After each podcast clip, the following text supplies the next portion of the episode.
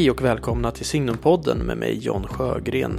En samtalspodd producerad av tidskriften Signum som rör sig högt och lågt, vitt och brett inom Signums intressesfär. Det vill säga kultur, teologi, kyrka och samhälle.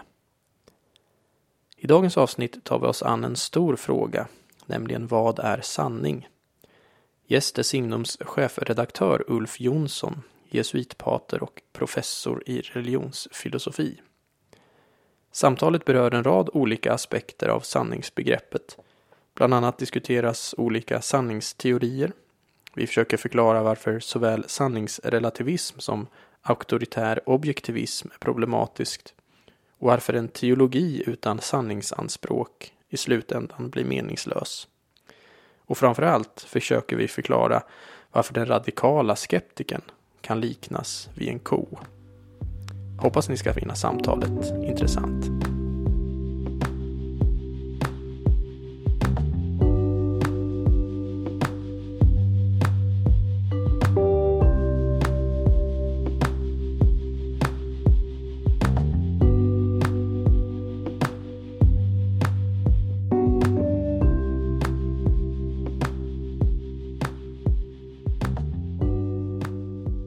Välkommen tillbaka får man säga eh, till Signumpodden, Ulf Jonsson. Mm, tack så mycket, roligt att vara här. Ja.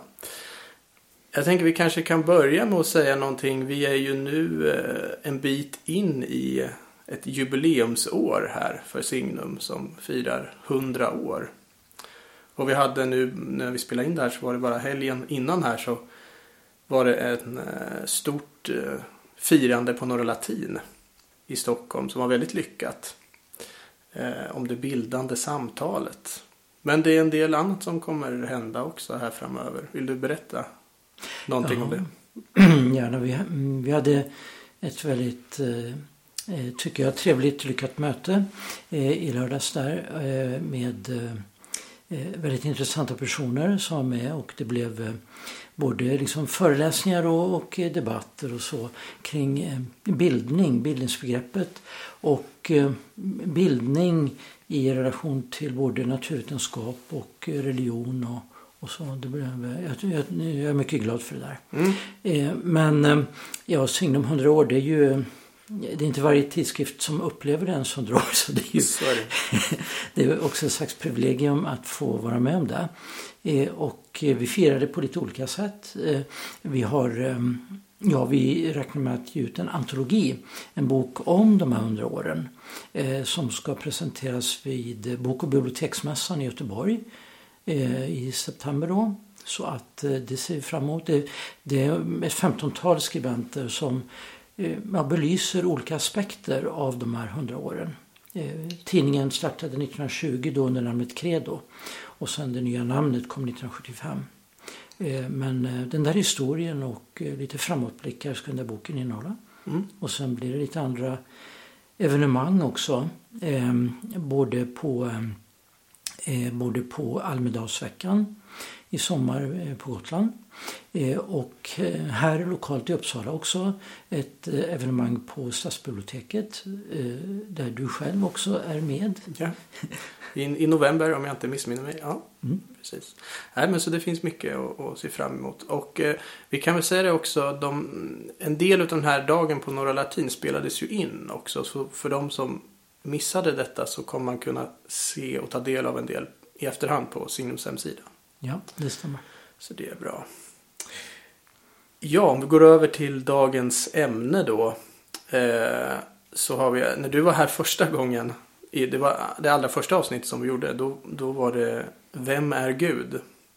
Och nu tar jag in dig igen här när vi har ytterligare en sån här enorm fråga som vi ska försöka reda ut. Nämligen vad är sanning?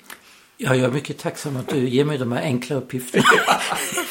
ja, du är mitt liksom orakel som jag går till när jag, när jag försöker svara på de här enorma frågorna. Eh, men jag tänker, det finns ju så många sätt man kan närma sig den här frågan. Jag tänker vi kan ta två, liksom, utgå från två aspekter lite grann. Det ena är mer sanning, eh, mer allmänt om man säger så. Och sen lite sanning i religion. Eh, vi kan börja då med det här med sanning mer i allmänhet då.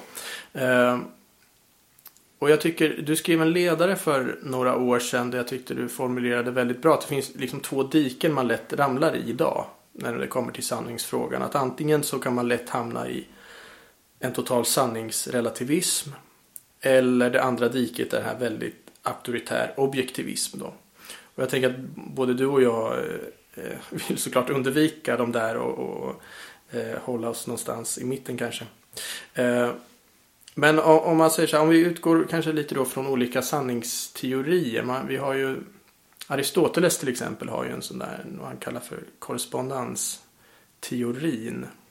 Om vi kanske börjar i den änden.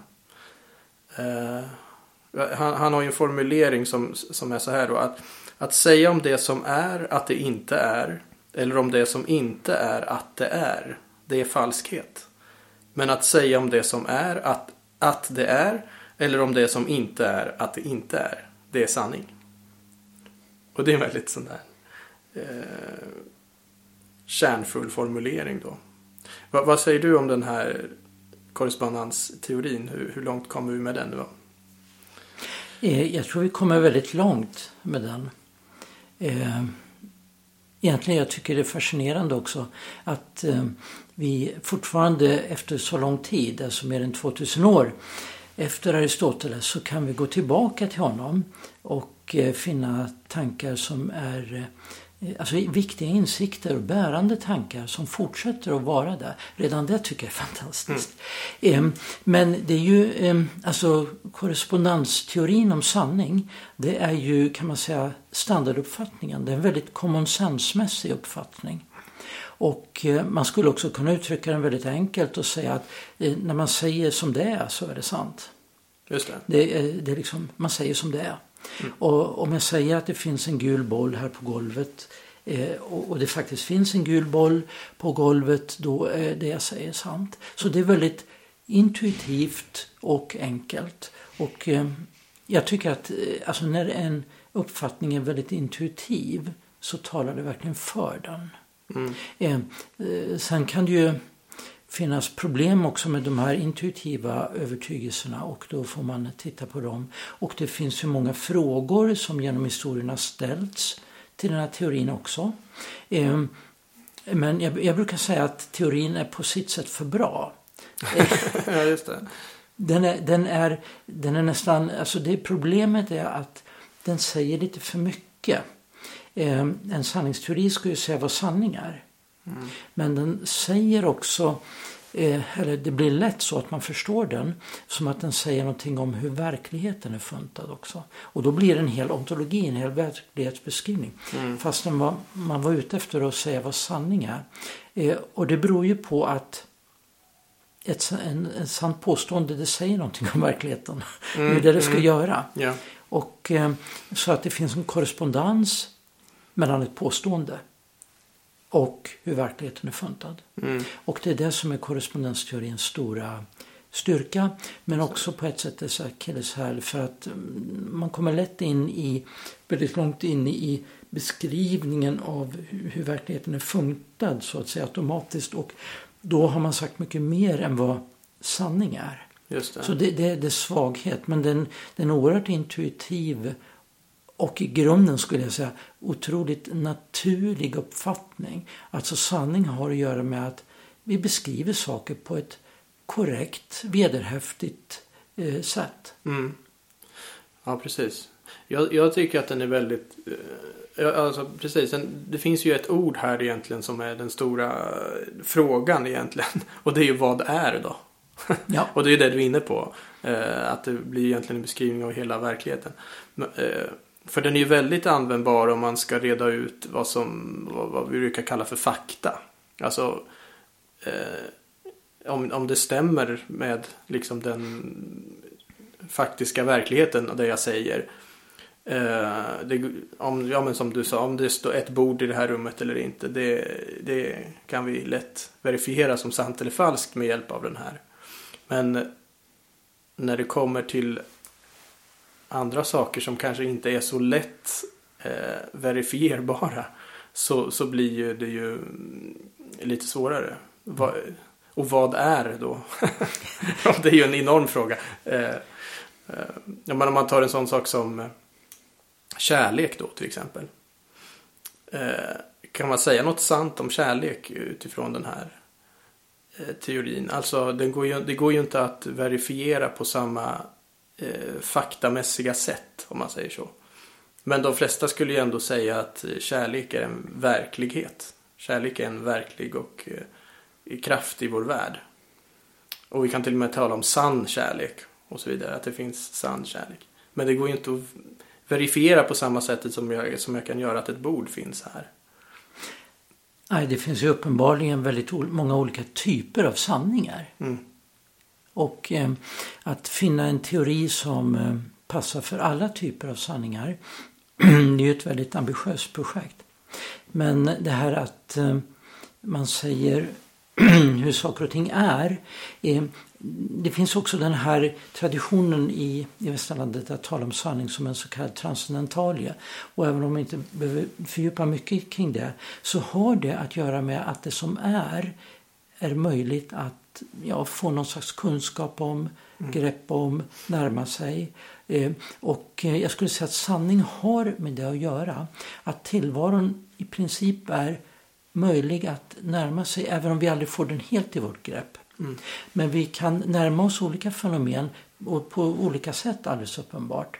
Eh, eh, stolen och bordet och så vidare närmar vi oss och kan vi har ett så att säga, de är ting för oss och vi kan greppa dem på ett annat sätt än relationer mellan människor och allt möjligt.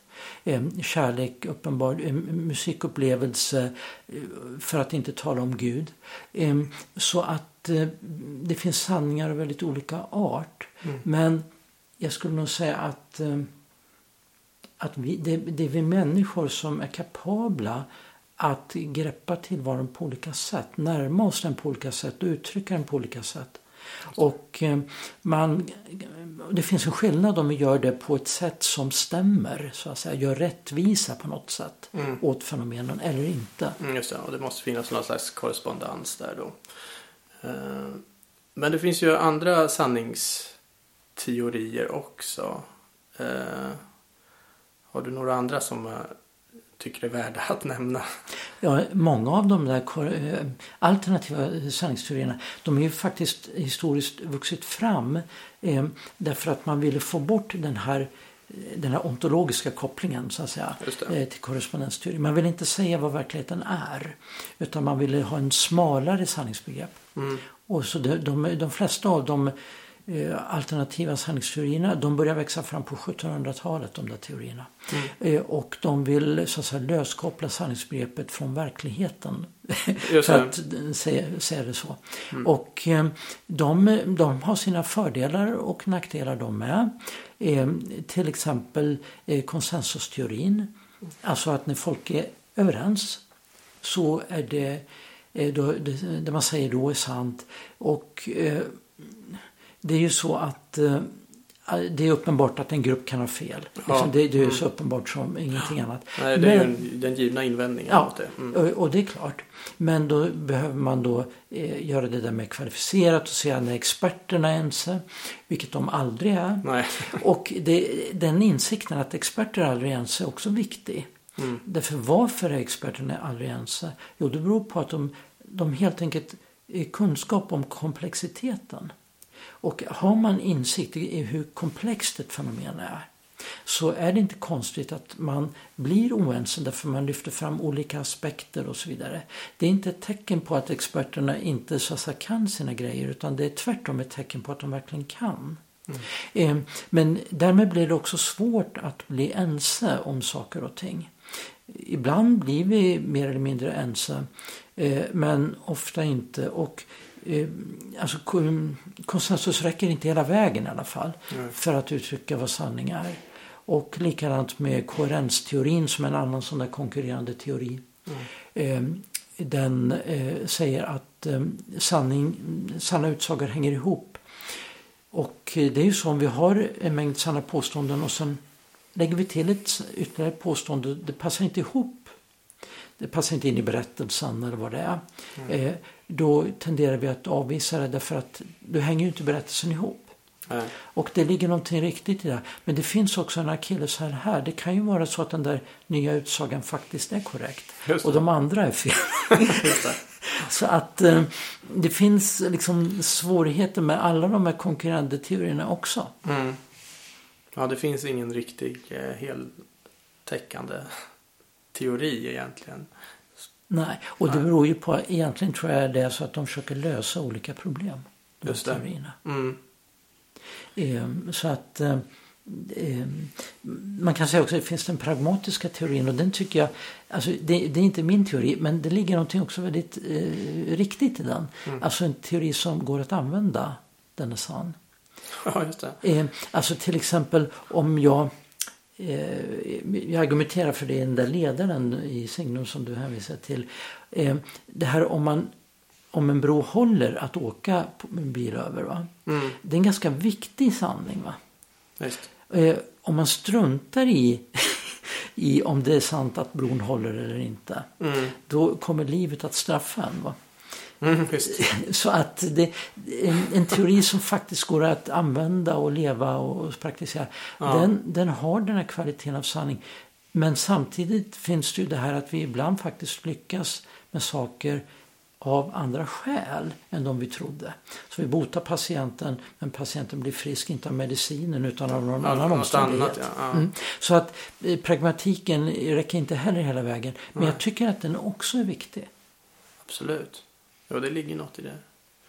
Jag tycker den där... Eh, det där med exemplet med bron är ganska bra. eh, Också för att illustrera något jag ofta tänker på om sanning. Är att sanningsbegreppet, eller det som jag tänker på, på san, som sanning i alla fall, ligger ganska nära ett begrepp som tro. Eh, För nästan allt som vi tänker oss och som vi håller för sant är egentligen inte sånt vi vet med absolut säkerhet. Ofta tänker jag att man, vet, man tänker att en sanning, det är det vi vet. Det är det jag kan med absolut säkerhet säga att jag vet att det är så här. Men om man tänker efter en stund så är det ju nästan ingenting i tillvaron som man med absolut säkerhet vet. Men ändå säger vi att vi håller saker för sanna.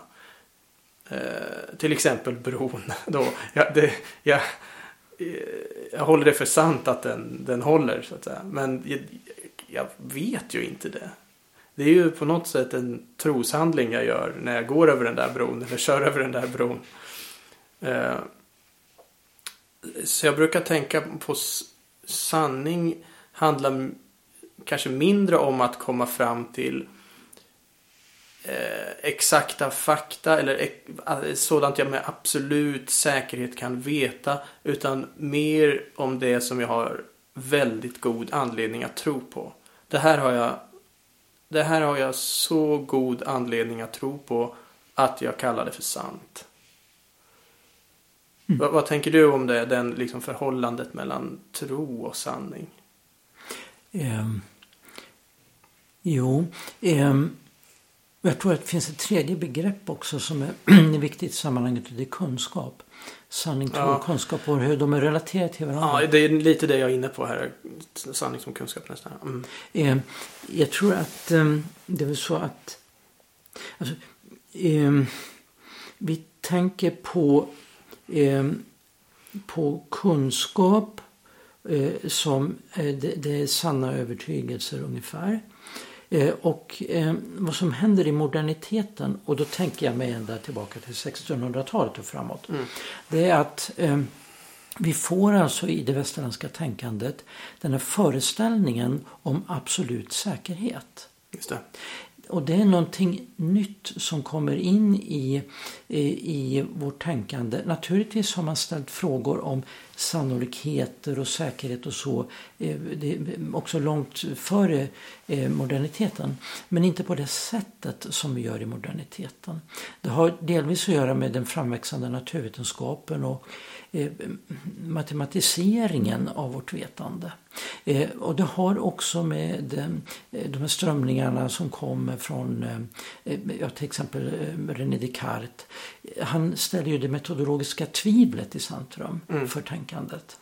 Alltså, jag ska ta bort allt som jag tvivlar på och komma fram till någonting som är absolut säkert. Mm. Och att vår kunskap ska definieras utifrån absolut säkerhet. Det där är ett stort problem därför att Alltså det är inget fel med säkerhet, det är till och med väldigt eftersträvansvärt. Men vi är människor. Och det är det som man glömmer bort mm. när man kräver absolut säkerhet. Därför att vi människor är kapabla till absolut säkerhet bara som en slags kunskapsmässig lyx vi kan ägna mm. oss åt eh, några, liksom väldigt, väldigt sällan. Mm. Eh, den där absoluta säkerheten är vi i allmänhet inte kapabla till. Och framförallt inte inom vetenskapen. Det låter konstigt men faktum mm. är att vetenskapen i, i, i vanlig så säga, bemärkelse som vi har den i de empiriska vetenskaperna är öppen för ständiga revideringar. Självklart. Vi omprövar hela tiden i vetenskapen. Det är så vetenskapshistorien ser ut. Ja. Så det händer ju hela tiden. Mm. Så att den vetenskapliga kunskapen är absolut inte säker på det sättet. Den är en trial and error process. Mm. Så att absolut säkerhet får vi inte i vetenskapen. Och eh, frågan är när vi är alls kapabla att eh, få absolut säkerhet. Eh, och därför Eh, menar jag att det är, det är problematiskt att sätta frågan om absolut säkerhet isolerat från vad vi människor förmår, vad vi klarar av. Och eh, vi, vi kan, vi är helt enkelt inte allvetande. Eh, så länge vi inte är det så kan vi inte nå den här absoluta säkerheten mer generellt. Det kanske kan finnas så säga, väldigt partikulära saker som vi kan nå en absolut säkerhet om.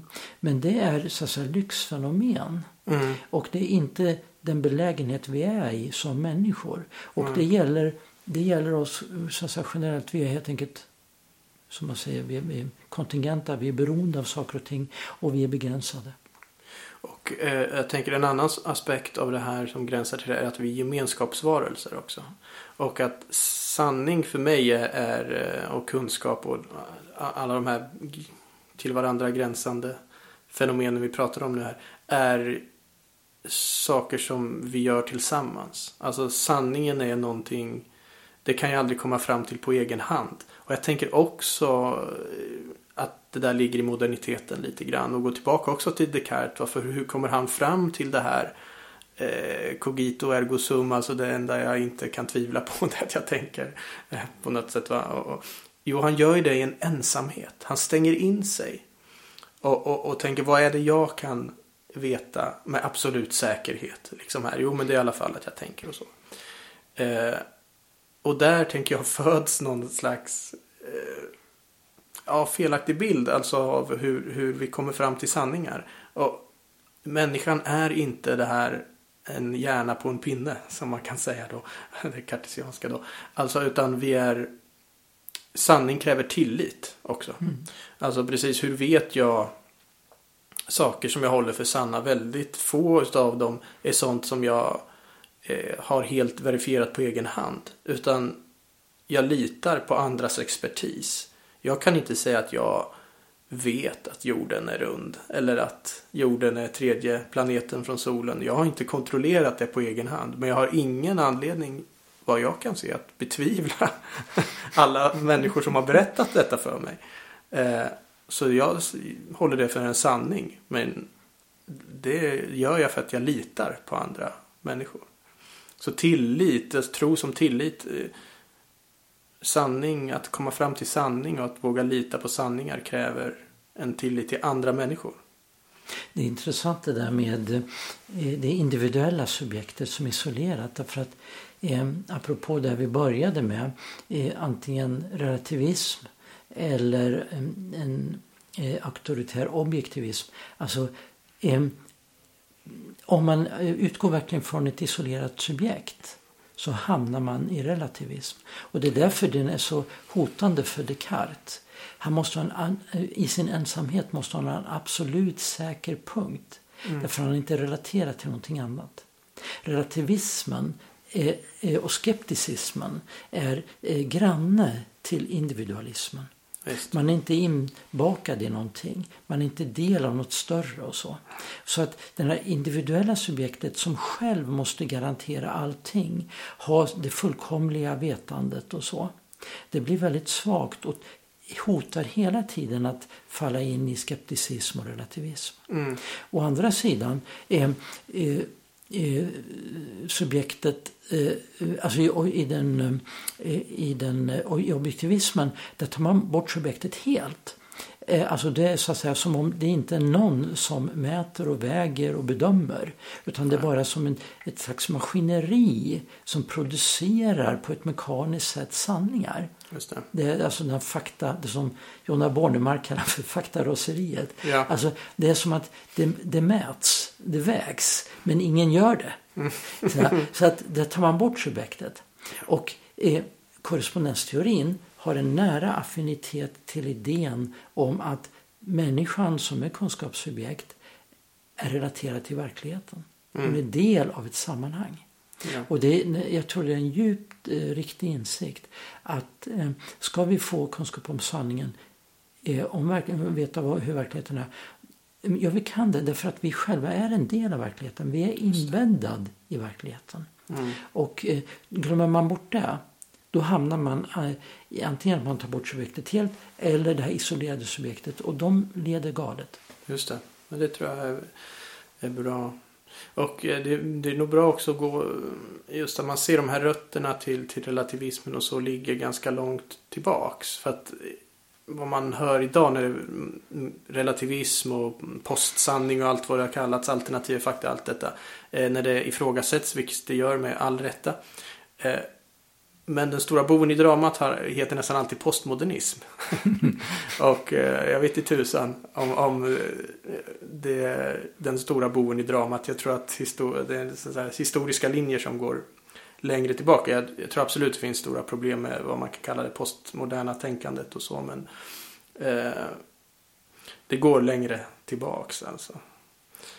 Eh, och det handlar ju mycket om, eh, vi behöver ju kanske inte gå in eh, på djupet på de här frågorna. Men, men i, i grunden så finns ju frågan eh, Alltså finns verkligheten? Eh, hur kan vi eh, har vi tillgång till verkligheten och språkets eh, förhållande till, till verkligheten och, och så. Mm. Ja, alltså skepticism är ju, men det fanns de antika skeptikerna, mm. sofisterna och det finns eh, Ehm, de här eh, antika skeptikerna. Eh, så skepticism är absolut inte en uppfinning under de senaste årtiondena. Den har funnits så att säga, men den hör ju till människan på ett sätt. Därför att Eh, eftersom vi inte har tillgång till någon sån absolut säkerhet, i alla fall inte på något enkelt sätt, eh, så är skepticismen den är så att säga en option. Fastän den är ju en väldigt dålig option för den upphäver sig själv. Blir man det är ju det, det ironiska med det ja, hela. Ja. Att den radikala skeptikern är ju helt säker på att han inte vet något. Och då har han gjort liksom cirkeln fullt runt. Ja, då kan han ju inte veta att han ingenting vet. Nej, nej. nej. Så att den radikala skepticismen eh, blir, eh, upphäver sig själv. Mm. Som Thomas av Aquino eh, uttrycker det så, det är en så märklig bild. Eh, skeptikern måste bli som en ko som är tyst. så fort man börjar prata så ligger det något anspråk på att säga något med, ja. som är rätt och värt att ta på allvar. Och då är man inne i det. Absolut. Så skeptiken, skepticismen är inte en option heller.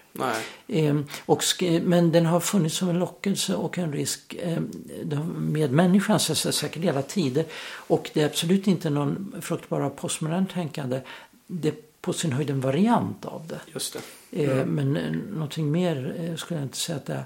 Och eh, kanske är det så att moderniteten plågas av alltså en, en slags polarisering mellan övertro på, på vetenskapligt verifierade eller underbyggda sådana fakta Och den här insikten om att det inte är allt. Mm. Och vi plågas av det. Och i, I lite äldre tider hade man, insåg man att eh, observationer och fakta, faktamässiga eh, utsagor de, det är inte allt. Man är del av en större verklighet. Mm. Och eh, det gjorde att den här mm, polariseringen inte blev så stark. Men eh, jag tror att skepticismen kommer på grund av att vi försöker att göra eh, fakta till hela innehållet i vår kunskap. Och vi märker att det inte räcker till. Mm. Nej, verkligen. Jag, jag, eh, jag skrev en krönika här för inte så länge sedan i UNT där rubriken var Sanning är mer än fakta. Mm. Och, och det, det, tror jag är viktigt att komma ihåg. Eh, och det kanske kan leda oss in lite i vår andra delen här. För jag tänker vi kan gå in lite på det här med religion och sanning. Mm. Eh, och du skrev också en annan ledare. Nu kommer jag inte ihåg om det här är från. Nej, det här är nog en annan ledare. Eh, också för några år sedan. Eh, där du skrev ganska skarpt om hur eh, sanningsbegreppet har blivit närmast ointressant i stora delar av teologin idag. Och att det är ett, eh, ett stort problem. Alltså varför, om du får utveckla det lite. Varför är det problematiskt när sanningsanspråken eh, försvinner från teologin? Jo, ja, det jag tycker det är mycket problematiskt. Eh, därför att sanning har också att göra med vad som är riktigt, pålitligt, viktigt. Eh, om, om jag säger någonting och sen säger nej det där är inte sant. Eller jag bryr mig inte om det är sant. Mm. Eh, då devalverar jag eh, också det jag påstår. Eh, och det har inte alls anspråket på att vara någonting som är värt att bry sig om. Och absolut inte värt att bygga någonting på viktigt i livet. Så att om religiös tro isoleras från sanningsanspråk då kan vi också glömma religionen överhuvudtaget i människors liv. Den spelar ingen roll längre. Mm. Det blir bara en slags ja, någon slags udda fritidsgreja som inte kan bära en människas liv. Mm. Så sanningsanspråk, är, jag håller dem för mycket viktiga. Men eh, jag tror att eh, många teologer idag är eh, med försiktiga att överhuvudtaget göra anspråk på sanning när de talar om innehåll i religion. Därför att det så lätt kopplas till föreställningar om intolerans, man är auktoritär och så vidare. Och det är förvisso en risk. Mm. Man måste verkligen se upp med det.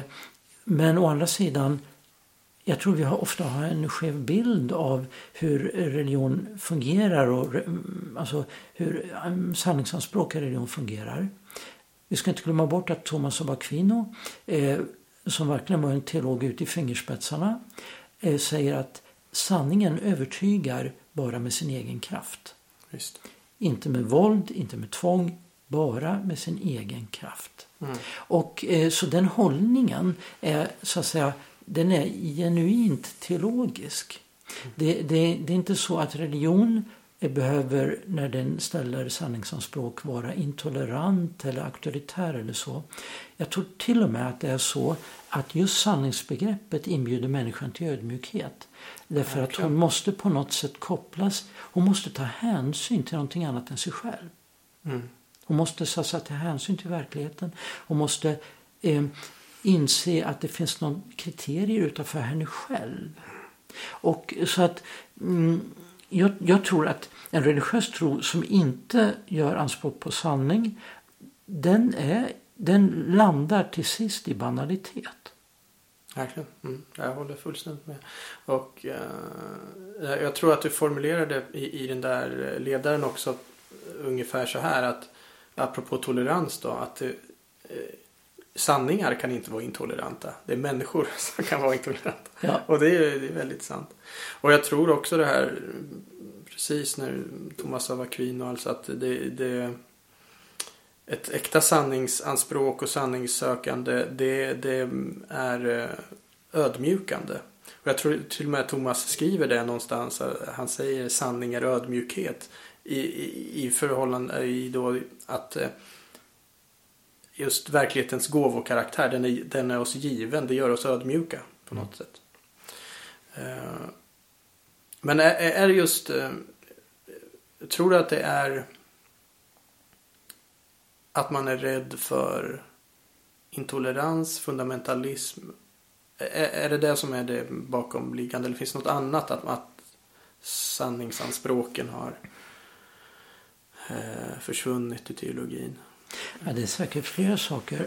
Jag tror att det här med rädsla för att vara auktoritär är någonting eh, eh, centralt i det. Och jag menar, jag, jag, menar alltså att det kan vara ett verkligt problem. Det är inte så att jag vill liksom skjuta det under bordet så att säga. Det är ett, ett verkligt problem. Men man löser inte problemet genom att ta bort sanningsanspråken utan lära sig att umgås med sanningsanspråk på ett ödmjukt sätt. Mm. Eh, sen tror jag också det finns helt andra skäl till det. En an, ett annat viktigt eh, skäl är nog helt enkelt att eh, vår syn på sanning har förändrats så mycket i vår samtid jämfört med tidigare. Vi har ett mycket mer komplext förhållande till sanning överhuvudtaget idag. Det gäller inte bara religion.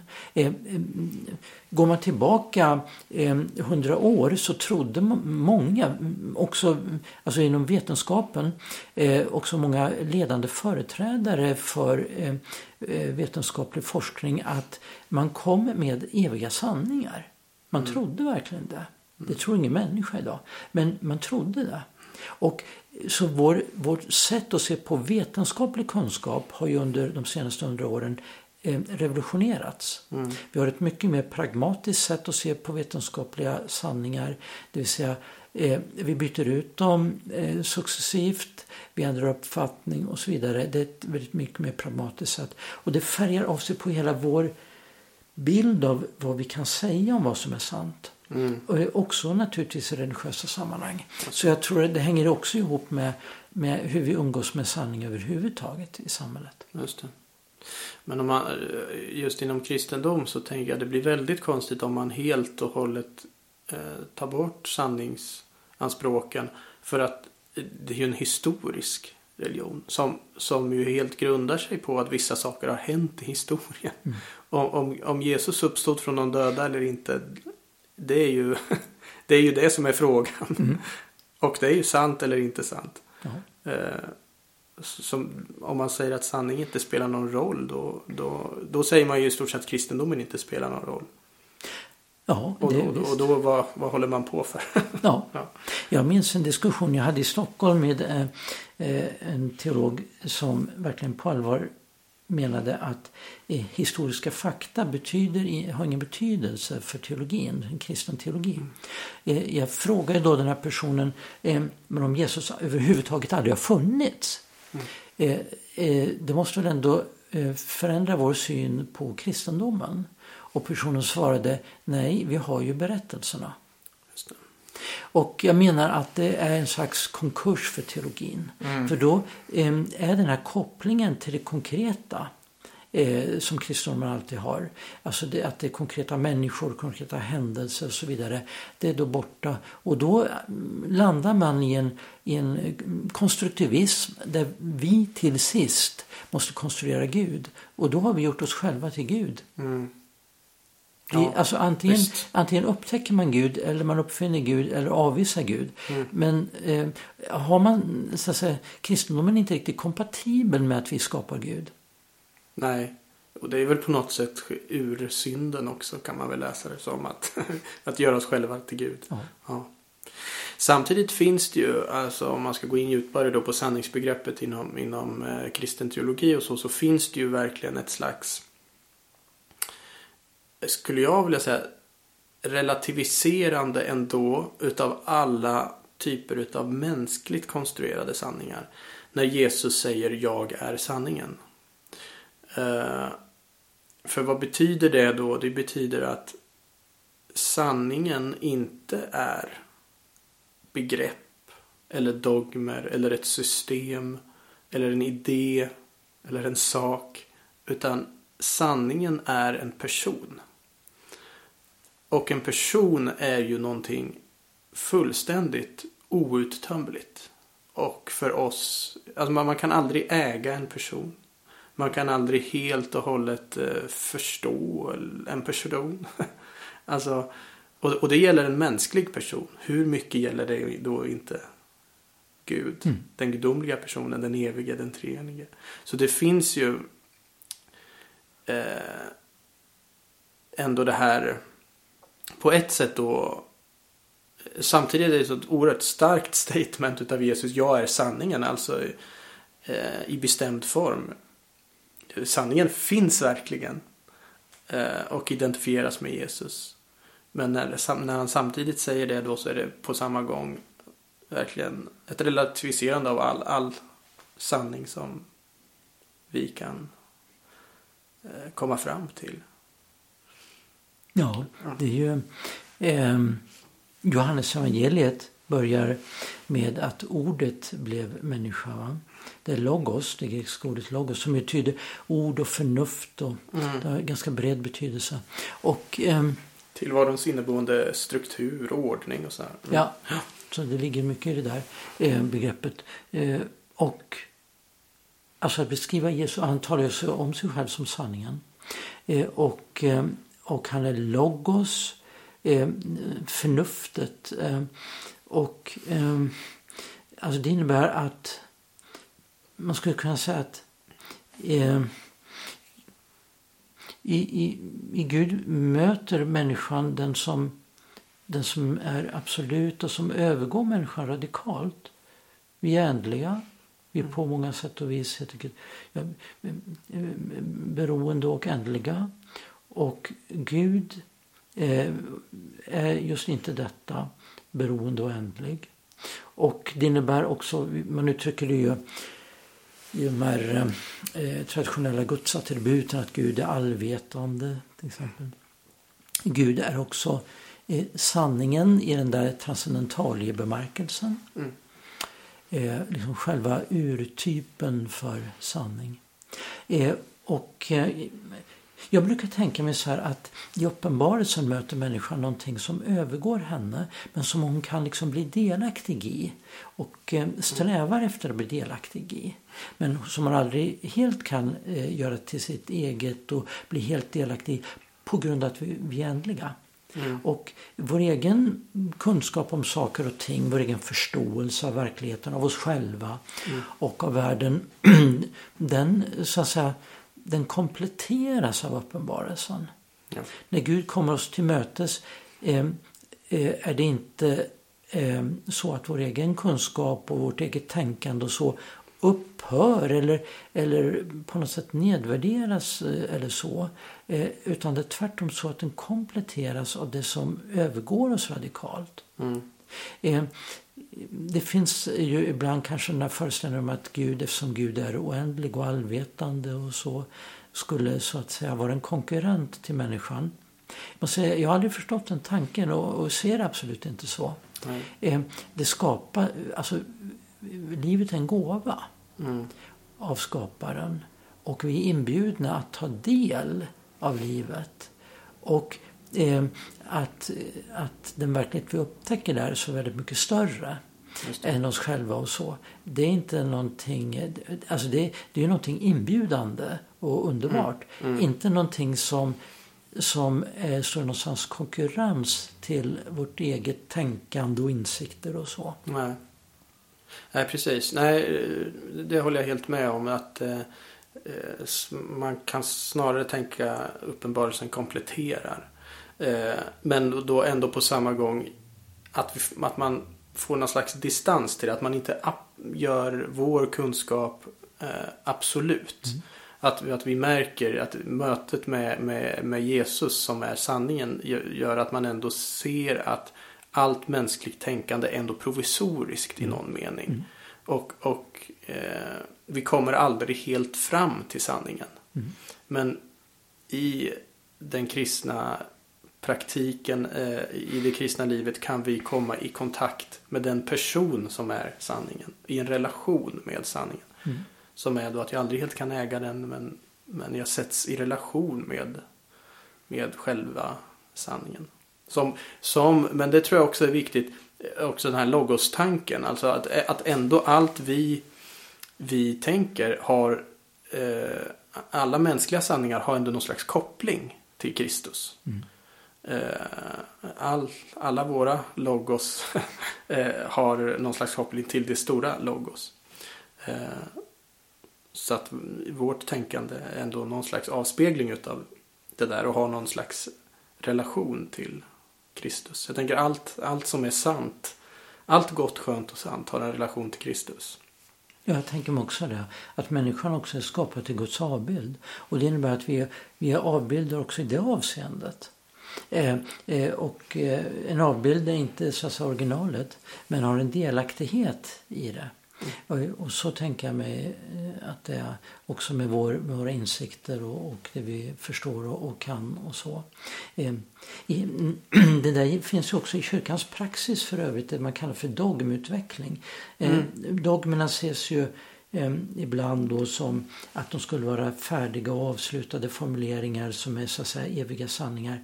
Jag skulle eh, om man tittar på kyrkans praxis så ser det annorlunda ut därför att man talar om dogmutveckling, det vill säga att insikten i uppenbarelsen växer. Eh, precis som vi lär känna en människa och den, vår förståelse av den andra kan öka liksom med tiden och så. Mm. Man förstår en människa djupare och bättre eh, när man lär känna henne under en lång tid och sådär. Och så är det också med trons insikt om Gud. Den är liksom inte färdig i en första formulering. Utan eh, dogmerna, eh, man kan fördjupa insikten och eh, lägga till och så. Och det, det är ju kyrkan, så fungerar det i kyrkan. Mm. Insikten i uppenbarelsen kan växa och genom genom erfar trons erfarenhet. Mm. Då. Och så det tänker jag också, det är eh, vi, vi är liksom på väg. Eh, har vi sanningen? Eh, jo, men styckevis och delt. Mm. Och vi är på väg. Eh, och jag tror det, det är så att lika illa att eh, hamna i, i något av ytterligheterna. Att man inte har någon sanning eller att vi vet allt så att säga. Båda är, är lika missvisande. Mm. Vi är på väg. Vi förstår en del. Vi, vi eh, anar mycket mer och är på väg. Mm. Och sen också som jag brukar tänka på dogmerna som att de finns inte i första hand för att tö, liksom uttömma hela sanningen om någonting. Utan snarare författaren Flannery O'Connor har sagt väldigt bra någon gång att dogma is the guardian of mystery. Och det tycker jag är väldigt bra. Mm. Alltså att de finns där för att skydda någonting. Mysteriet som är outtömligt. Men dogmerna behövs för att eh, liksom, ja, skydda det där men, men om vi tänker att dogmerna helt och hållet kan uttömma hela, säga allting fullt ut kan fånga sanningen. Då, då blir man dogmatisk i en dålig bemärkelse. Det man kanske då menar när man säger dogmatisk som ett skällsord. Mm. Mm. jag tror både du och jag tycker att dogmer är en bra sak. Men, men det här då man brukar säga dogmatiskt som något dåligt. När man tänker sig att det kan fånga in allting och vi har hela sanningen. Nej, det är också en hybris. Ja. Att vi skulle kunna fånga in allt. Eh, och göra det i mänskliga ord, i mänskliga kategorier. Det är verkligen hybris. Och eh, eh, alltså jag tror det också det är en, eh, alltså det, det, är en väldigt eh, det är en väldigt eh, svag teologi som skulle ha den uppfattningen. Den är heller inte eh, kyrkans teologi. Eh, därför att alltså de teologer som av, av någon slags rang mm, mm. de är väldigt medvetna om att vi närmar oss Gud på mänskligt sätt. Och vi gör det i bilder och analogier, gör så gott vi kan och, eh, och så. Men det finns hela tiden den här öppenheten för att Gud övergår oss och att vi så att säga, vi stammar va, inför den här eh, verkligheten. Och att uttrycka det här fulländat och så, det, det är bara hybris. Ja. Jag gillar det att vi stammar. Jag tror Ratzinger skriver det någonstans. Stammande teologi. Jag tycker mm. det är bra. Det finns en annan sak som, som jag ofta tänker på när man in, liksom, tänker på kyrkans liv och så också. Liksom, eh, kristna praktiken. Eh, för jag tänker sanning. Jag tänker inte att det bara är något rent kognitivt eller rent eh, förnuftsmässigt. Utan att det är också någonting vi gör. Alltså jag tänker sanning som, som praktik i stor utsträckning. Och särskilt när man förhåller sig då till, till eh, kristna dogmerna och till de kristna trossatserna och så. Eh, så kan ju inte jag säga att jag förstår dem fullt ut. Eh, jag kan inte säga att jag helt förstår hur det går till att med liksom Kristi närvaro i brödet. Eh, hur det funkar exakt.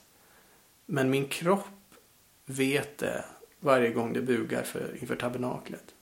Eller att jag i dopet är indragen i den treeniga gudens liv. Förstår jag det rent förnuftsmässigt? Ja, alltså jag kan ana vad det handlar om.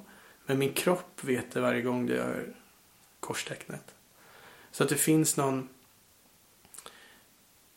Ja, jag vill undvika det här lite som jag sa förut då. Människan som, som hjärna på en pinne lite. Descartes-grejen. Alltså att sanning är också någonting som måste levas. Mm. Praktiseras. Det finns ju en, en analogi Eh, till det när det gäller den här bron. Va? Håller den verkligen att köra på? Mm. Eh, testet är ju liksom att faktiskt köra över där ja. eller gå över bron. Det är då man testar det. Håller det här? Och det finns någon motsvarighet i tron också. Eh, om det håller att leva på, det mm. visar sig i praxis. Mm. Så att eh, eh det, så är det ju absolut. Och Eh, och det har väl att göra med hur vi människor är funtade. Eh, nämligen att vi har ju, vi har ju en massa det man kallar för tacit knowledge. Eh, eh, och som, alltså, vi vet hur man simmar. Mm. Jag kan simma men, men att ge en teoretisk förklaring av rörelserna, jag skulle inte vara särskilt duktig på det ens. Mm. Fastän jag tycker det är någonting som jag gör väldigt enkelt. Eh, och det är en massa saker som vi utför med kroppen och som vi kan ungefär som ett slags hantverk i livet. Och så är det på ett analogt sätt i tron. Att det visar sig i praxis att det här är någonting som talar till mig. Mm. Eh, den, en, jag är närvarande där därför det är någon som är närvarande där. Som möter mig. Och det finns en det, det, det, är något som, som berör mig och som jag uttrycker i både i symboler och i musik och i gester och så vidare. Och så vidare. Mm. Eh, så att eh, jag tror verkligen det är så att, att tron är någonting som är levt och saker och ting blir ju, man upptäcker ju saker och ting i praxis. Mm. Så att sanningar kommer till en också i själva görandet av tron. Visst, det, det, ja, verkligen. Det är ungefär som att, eh, att, så att säga, räkna ut om man kan lita på en människa utan att träffa personen. Väldigt bra. Det, ja. alltså, man, man kan ju liksom väga argument för och emot och så vidare. Om det verkligen bär eller brister, det märker man i praxis. och, eh, eh, och, och, så ska jag också säga med, med tron. Det, jag, jag menar ju för sig att det finns mycket som man kan reflektera över kring tron och argumentera och sådär. Eh, och man kan, man kan närma sig tron på ett, också mer på ett teoretiskt plan.